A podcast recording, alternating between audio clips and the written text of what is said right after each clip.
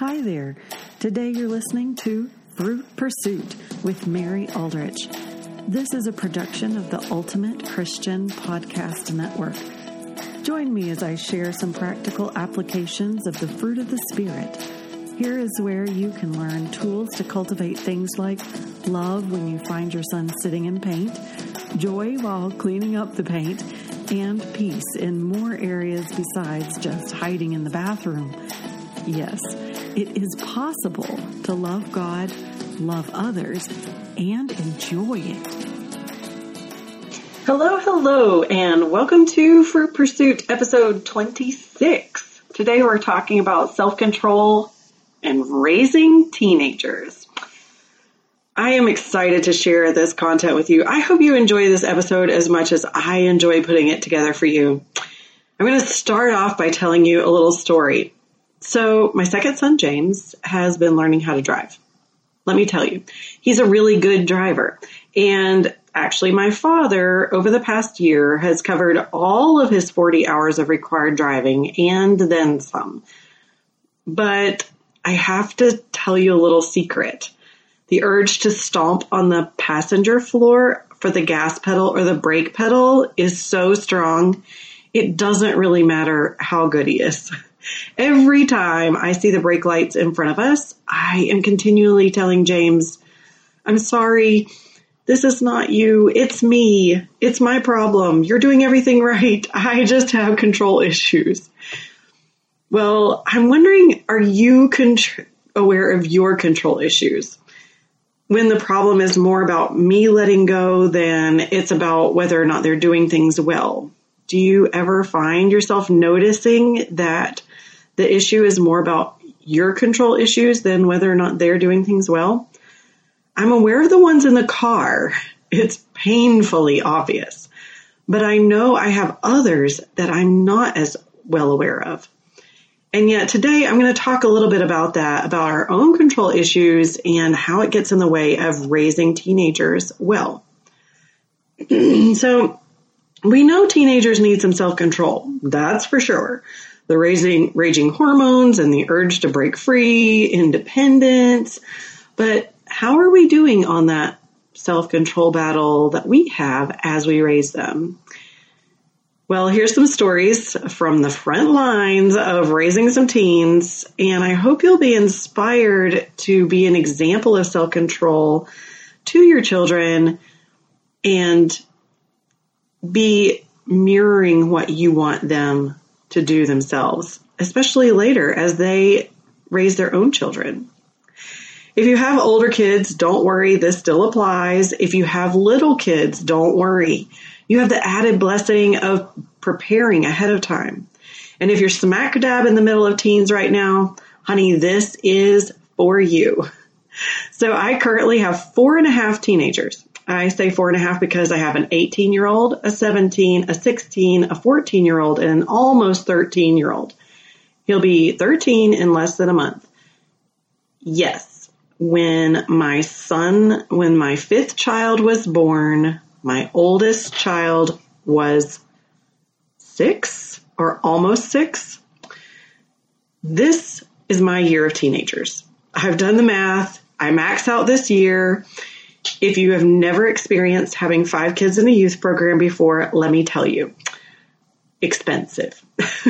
And with teens comes so many new things: sports, driving practice, college submissions, life visions and goals and discussions and conflict and emotion and bossy behavior and testing limits like never before and tech issues and dating or not dating and a host of other things. There are aspects of bliss to our teenage years right now. They are such hard workers. I've got 3 giants that can get whatever I can't reach in the kitchen. And they have so much energy and are so capable of handling bigger projects and earning money and even inspiring their young siblings to be diligent, which helps take some pressure off of me to get things done in the house sometimes. When they were young, I desperately looked for older kids that could keep my kids from killing themselves by doing dumb things.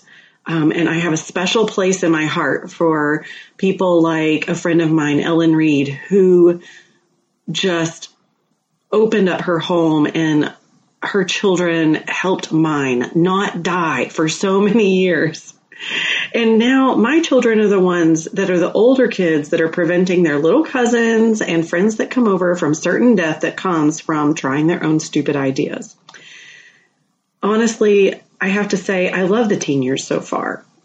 They have been really kind to us, but they can also be challenging, and I understand that. They require a different level of self-control as a parent. They require a little different emotional investment than when they were little, and in order to steward them well. So today I'm going to discuss two ways in which I as a parent am required to demonstrate self-control so that my teens have the opportunity to grow up as wisely as possible. I'm not in this moment saying that I get it all right. I'm still in the thick of it, but these have been helpful concepts to build framework around, and I am seeing ways that these concepts pay off already. So the self-control tip number one. Are you ready? Number one is become a coach. Look, I'm not kidding. I know this is my profession and I'm doing this for a business. I'm not telling you have to do this for a business. I'm telling you, if you want to raise a teenager well, you need to learn the principles and the concepts of what it means to become a coach. Because as a mom of little ones, it was my job to tell them what to do, why they needed to do it, dish out consequences. But the older they get, the more I see my role changes. If I want them to be able to make wise decisions on their own when they leave, I've got to let them practice while they're here. That only happens by me learning how to ask good questions instead of telling them what to do. So, why a coach? Because becoming a coach helps you learn how to help someone else get clear on the vision that they want. That's what a coach does. It's not telling somebody else what to do. It's giving them the tools to figure out what they want in a safe environment, helping them figure out the path that they want to take to get there, and then reflecting back to them how the actions that they're taking either align or don't align with the goals that they set. Ideally, all through the process of good questions. A coach is what I like to call a space holder. We hold space for other people to do work. We create a safe environment and sort of for people to wrestle with big, difficult decisions or emotionally packed decisions. We gradually become more and more of a mentor and a coach to our kids as they grow older, and less of the I'm in charge, I dictate what goes. But I tell you, it can feel scary, can't it? When we hand the reins over to them and they immediately make a silly choice or choose something that we know is going to cause pain, we want to clamp back down and say, never mind, you are not ready to make this decision. But that isn't going to actually help them learn. That's what I have come to find, is that doesn't help them grow. It takes self-control as a parent to watch a child stumble. But let's not just talk about this in a theoretical sense. Let's put it into some real scenarios. I'm not going to out my individual kids because I respect their privacy, but here's some situations that have required some serious self-control on my part. Okay, so one is a teen who decides to spend 75% of their hard-earned money on video games and in-app purchases. How about a teen who decides that they both want more money, but also turns down a great job opportunity? Or how about a child who has trouble getting up in the morning, but continues to stay up late at night and thereby sabotaging the very thing they say they want? What about driving lessons? Oh, so much self-control. Listen, as a side note, don't ever have three kids have their learner's permit at the same time. It's a bad idea. Okay, moving on. Also things like choosing movies or shows to watch or jokes to laugh at that maybe I see as like, that's not what I would watch. Ooh, I don't know that that's, I would cringe at that. Listen, I get it. I want them to choose well. I want them to choose things that are responsible and that are in alignment with who I say I want to be as a Christian. But honestly, insisting that they choose what I choose is not the way to get there. It's not. That time has passed. That was their little kid years. It was their little kid years where we set those standards. And now is the time to advise. Let them choose some things and then ask them how that choice either did or did not help them towards their goal or intention. The younger they are, the less are those decisions. The older they are, the more those are their decisions to make. But is this skill of learning that transition, is that something that you learned how to do as a parent? Is that training that you see on a regular basis, even in the parenting world, in the how to be educated and how to be a good parent? Even growing up as the oldest child in my home, I had 7 younger siblings, and with parents that were good, godly Christians. I didn't feel like I got well educated on that transitional process. And I certainly, there's not nearly as much content out there for parents to do this transitional period well as there is in little kids. I learned how to discipline, how to be consistent, how to correct, how to make chore charts, dish rotation, enforce school, crack down on tablet time. But the transitions, how do they go from mom saying this is the law to being their own person and making wise choices? I'm telling you, that's why I got into coaching. Because coaching offered me the skills that I needed to help my children transition through these teenage years. Maintain a relationship with them where they felt safe to talk about things that were uncomfortable or scary, or maybe weren't even the way that mom would choose to do it. And also releasing them gradually more and more to make mistakes. Listen, if you want resources on how to do this well, I encourage you to apply for our Fruit Pursuit Mastermind. You'll learn the skills that you can implement with your kids right now as they grow. And if the program isn't a good fit for you, then take the first step. Learn how to be a great question asker. The self-control required for this stage of the game is unbelievable, but so worth cultivating. Second, if you said they can make the decision, this is the second concept of self-control as a parent. If you said they could make the decision and you laid out the choices and they don't choose the one you like, or that you wanted them to choose, or that was just your preference, or you hope, or you see all these benefits that they could get if they would just choose this choice. Honey, if you told them it was their choice, you got to keep your mouth shut. You got to learn to keep your mouth shut. It takes self-control to release that decision to them and then shut up. Children, whether they act like it to your face or not, they want to please you. They've grown up feeling the pressure of the need to obey. And now you've told them it's their choice.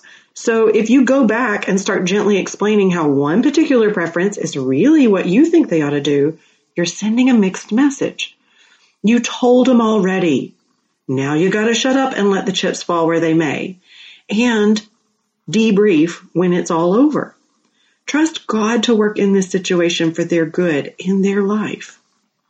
When we tell our kids that we're releasing them to make a decision on their own, what we're actually saying is that we have decided that the lesson of making your own choice is a higher priority in this moment than making what we think is the right choice. When we get scared and start pressuring them to make a choice a certain way or manipulate it a little bit or hoping they'll choose our idea by subtly talking about all the benefits in one area, especially after we've already talked through the pros and cons, or just sharing perks of a particular option. What we're actually telling them in that situation is, nope, you really do need to do it my way. Or it comes across as, I don't actually trust you to make this decision. Or it says, you can only please me if you follow my ideas. We have to be careful and have self-control as parents and be intentional. If we decide that we're going to share options with a child and say, and I'm going to let you choose which option you take, it is self-control and intentional self-control as a parent to step back and let them make it. We aren't creating robots. Listen, wisdom is learning to make decisions and then learning to navigate the consequences of those decisions. Unfortunately, that's not going to happen without making some dumb decisions every now and then. And you've got to have the self-control to let them. I have to have the self-control to let them make the dumb decision. The beauty of this is that there is no better time to start this process than while they're still under your own roof. And you're there that you can talk about it. You can discuss things with them and they can try again. We think as they're growing up and into these teenage years, it's easy to feel like the decisions that they're making are huge and potentially devastating choices. Oh my goodness, if he fails this, it's going to mess up his GPA. If he doesn't take this job, then he's not going to have the money to do A, B, or C. If she decides on this friendship instead of that friendship, it's really going to, I can see it dragging her down. We see them as potentially devastating choices. But are you considering and comparing them to the fact that you have the opportunity to let them struggle through these decisions while you're present for them? Let them learn before they're out on their own and have complete and total private access to all of these decisions. Things like the internet and financial responsibility, even the hard way while they're at home and we're talking about decisions with hundreds of dollars instead of waiting until they're talking about out on their own, they're talking about thousands of dollars and a spouse and children that suffer the consequences of an unwise choice then. Let them learn firsthand the blessings and curses of what they choose to saturate their minds with while it's stupid and still comparatively easy to adjust when the stakes aren't so high. And I promise you, however scary that looks, it is less scary choices while they're still in your house. It's easier to adjust than when you have no control over them and they're gone and they're an adult and they're out there doing it on their own. It's important that we don't keep everything so tightly locked down that the first time they encounter temptation is this huge, enormous difference in the world. For instance, I mentioned the internet earlier. It's one reason why I really like Covenant Eyes for our family's internet use. It doesn't clamp down on any websites. It doesn't. But it allows the children to go online how they choose, but they know that we will get a report of all the different sites where they went. They're free to make the choice that they make. And then we do the work to follow up on the choices that they're making and discuss them with them and change the guidelines based on how they steward their freedom. Now, that has meant that some children in our family have more freedom than others because of the choices that they make online. And that's part of the process. But what's required as a parent is that you can't check out. Covenant Eyes doesn't work for us if we never look at the reports of the websites they've been to, or if we never have conversations with the children about what they're watching or what they're spending their time doing. That's part of it. We like to think that we ideally could either control the situation or not watch. Both options are honestly easier than what is required. It takes self-control to stay present while they fumble the ball. Letting your child fail a class is hard to watch. I promise. I've been there. Watching them fight the battle of inappropriate or appropriate internet content is challenging. letting a teen squirrel around on the responsibilities that they have and then having to watch them not be able to participate in an anticipated event is super painful. We'd like to turn away, stick our head in the sand, or completely control it so that it happens the way we want it to, or be uninvolved altogether. And I have been guilty of this myself. It's a challenge, and I challenge you to remember that the fruit of the Holy Spirit is self-control. And that self-control is required to stay present in the midst of that pain, even when we see it coming, and not fix it. It is a gift that we can give our teens. They're not going to see it as a gift right now, but it is. We can be their cheerleader. We can remind them of what they're going for. We can be present with them in their good choices, offer assistance, and when they turn us down, resist the urge to force them to take it. And we can be present in their failures and encouraging them that they tried or that they're learning a lesson that's going to pay off in the future, and reminding them that stumbling and falling and learning from it is a success. It's not a failure. It's the progress of success. Now listen, I'm not talking about we don't repent of sin. That's part of learning too. Hey, I messed up. I did something that I know that I've been commanded not to by my Heavenly Father, and I'm going to stop and go through the process of asking forgiveness and getting clear with Him and making that something that feels normal to our children. That's part of the process too. And if we are all the time trying to avoid those things and their ability to decide those on our own, it's really setting them up actually for failure in the long run. So self-control includes letting them fail now. It feels as though the stakes are high. Compared to 10 years from now, it's nothing. If they can learn the lesson now, it's a gift. And if they don't learn the lesson now, it's still a gift that you gave them the opportunity to learn it early. Our children become accountable to God all on their own, and this is worth remembering. Sometimes as parents, we take this all on ourselves, and it's not all on us. Yes, we can present them with opportunities. We're required to train them and steward our lives well and show them the direction to go. But the results and the choices, that's between them and Jesus as they grow older. And just like we get all that is necessary to resist temptation, as it says in 1 Corinthians, I think, 10:13, so do they. So do they. Just like God works on us for our whole lives, He works on them for their whole lives. Just like we know that our choices are our responsibility and it's not our job to use our circumstances as an excuse as to why we can't or haven't or won't, so are they also responsible for their choices, regardless of their circumstances, regardless of whether you came up with the perfect option, regardless of whether you came up with the perfect way to persuade them towards the perfect option, regardless of how diligently you came up with a way to convince them that this really was the best way. They are accountable to God on their own two feet for themselves. God has given them a way to choose what is right. Often our desire as a parent is to do our job in such a way that our children never have to suffer, right? Never feel pain. I don't want you to fall down. I don't want you to get hurt. I never want you to struggle.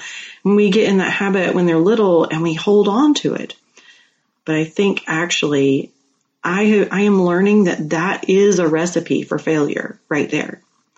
Our job is to teach them how to persevere, which requires suffering and pain and struggle. Now, we don't have to intentionally create a bunch of difficult situations. They'll come, but we can have the courage and self-control to allow them to walk through those situations that come along without the need to fix it. So we'll feel better. And just for any of you that resonate with being super controlling like I am, I'm just going to throw in there that this applies to spouses as well. They are their own person. We can release them to go through difficult situations. We can have that kind of self-control. So to wrap it up here, what's one thing that you're going to choose today to have self-control in how you respond to your children or your spouse? And if you'd like more tips and training and accountability in this area, I encourage you to go ahead and apply for our Fruit Pursuit Mastermind. You can go to maryaldrichcoaching.com/apply, fill out the form, and I'll be in touch with you to see if the group is a good fit for you. But get started today learning the techniques to maintain genuinely healthy relationships through these teen years. Learn how to ask good questions to keep your children accountable. Practice the art of self-control as you joyfully watch your children grow in wisdom. All this and so much more is available for you in the Mastermind, but you can look for it in so many other ways. There's other avenues too. Parenting is a place of joy, peace, and confidence. I invite you to join us in the Mastermind, but more than that, I invite you to embark on this journey of becoming a good coach for your parent, for your kids, instead of just continuing to parent them as you would your little children. Listen, I started learning these tools when my oldest child was 10. I wish I had started when he was 6. Things could have been so different. Don't kick this down the road. The benefits of starting now are exponential. Learn to ask those good questions. Learn to release and let them fail at some smaller things, comparatively smaller than what they're going to encounter out in the world after they are out from under your jurisdiction. Start that today. What one way are you going to choose today to have self-control? How are you going to respond to your children? Leave me a comment at fruitpursuitpodcast.com. Let me know how you have practiced one of these aspects of the fruit of the Holy Spirit. Thanks so much for joining me today. And don't forget to check back next week. I've got such a great episode for you all about activities for little kids and how to help them learn self-control as well. All right. That's all for today. Take care. You've been listening to Fruit Pursuit with Mary Aldrich, a production of the Ultimate Christian Podcast Network. To hear more great ways of growing your mindset in the fruit of the Spirit, please subscribe. You can listen to other episodes and find additional resources at fruitpursuitpodcast.com. To learn more about Mary Aldrich and the coaching work she is so passionate about, visit maryaldrichcoaching.com. And by the way, what one next step are you taking today?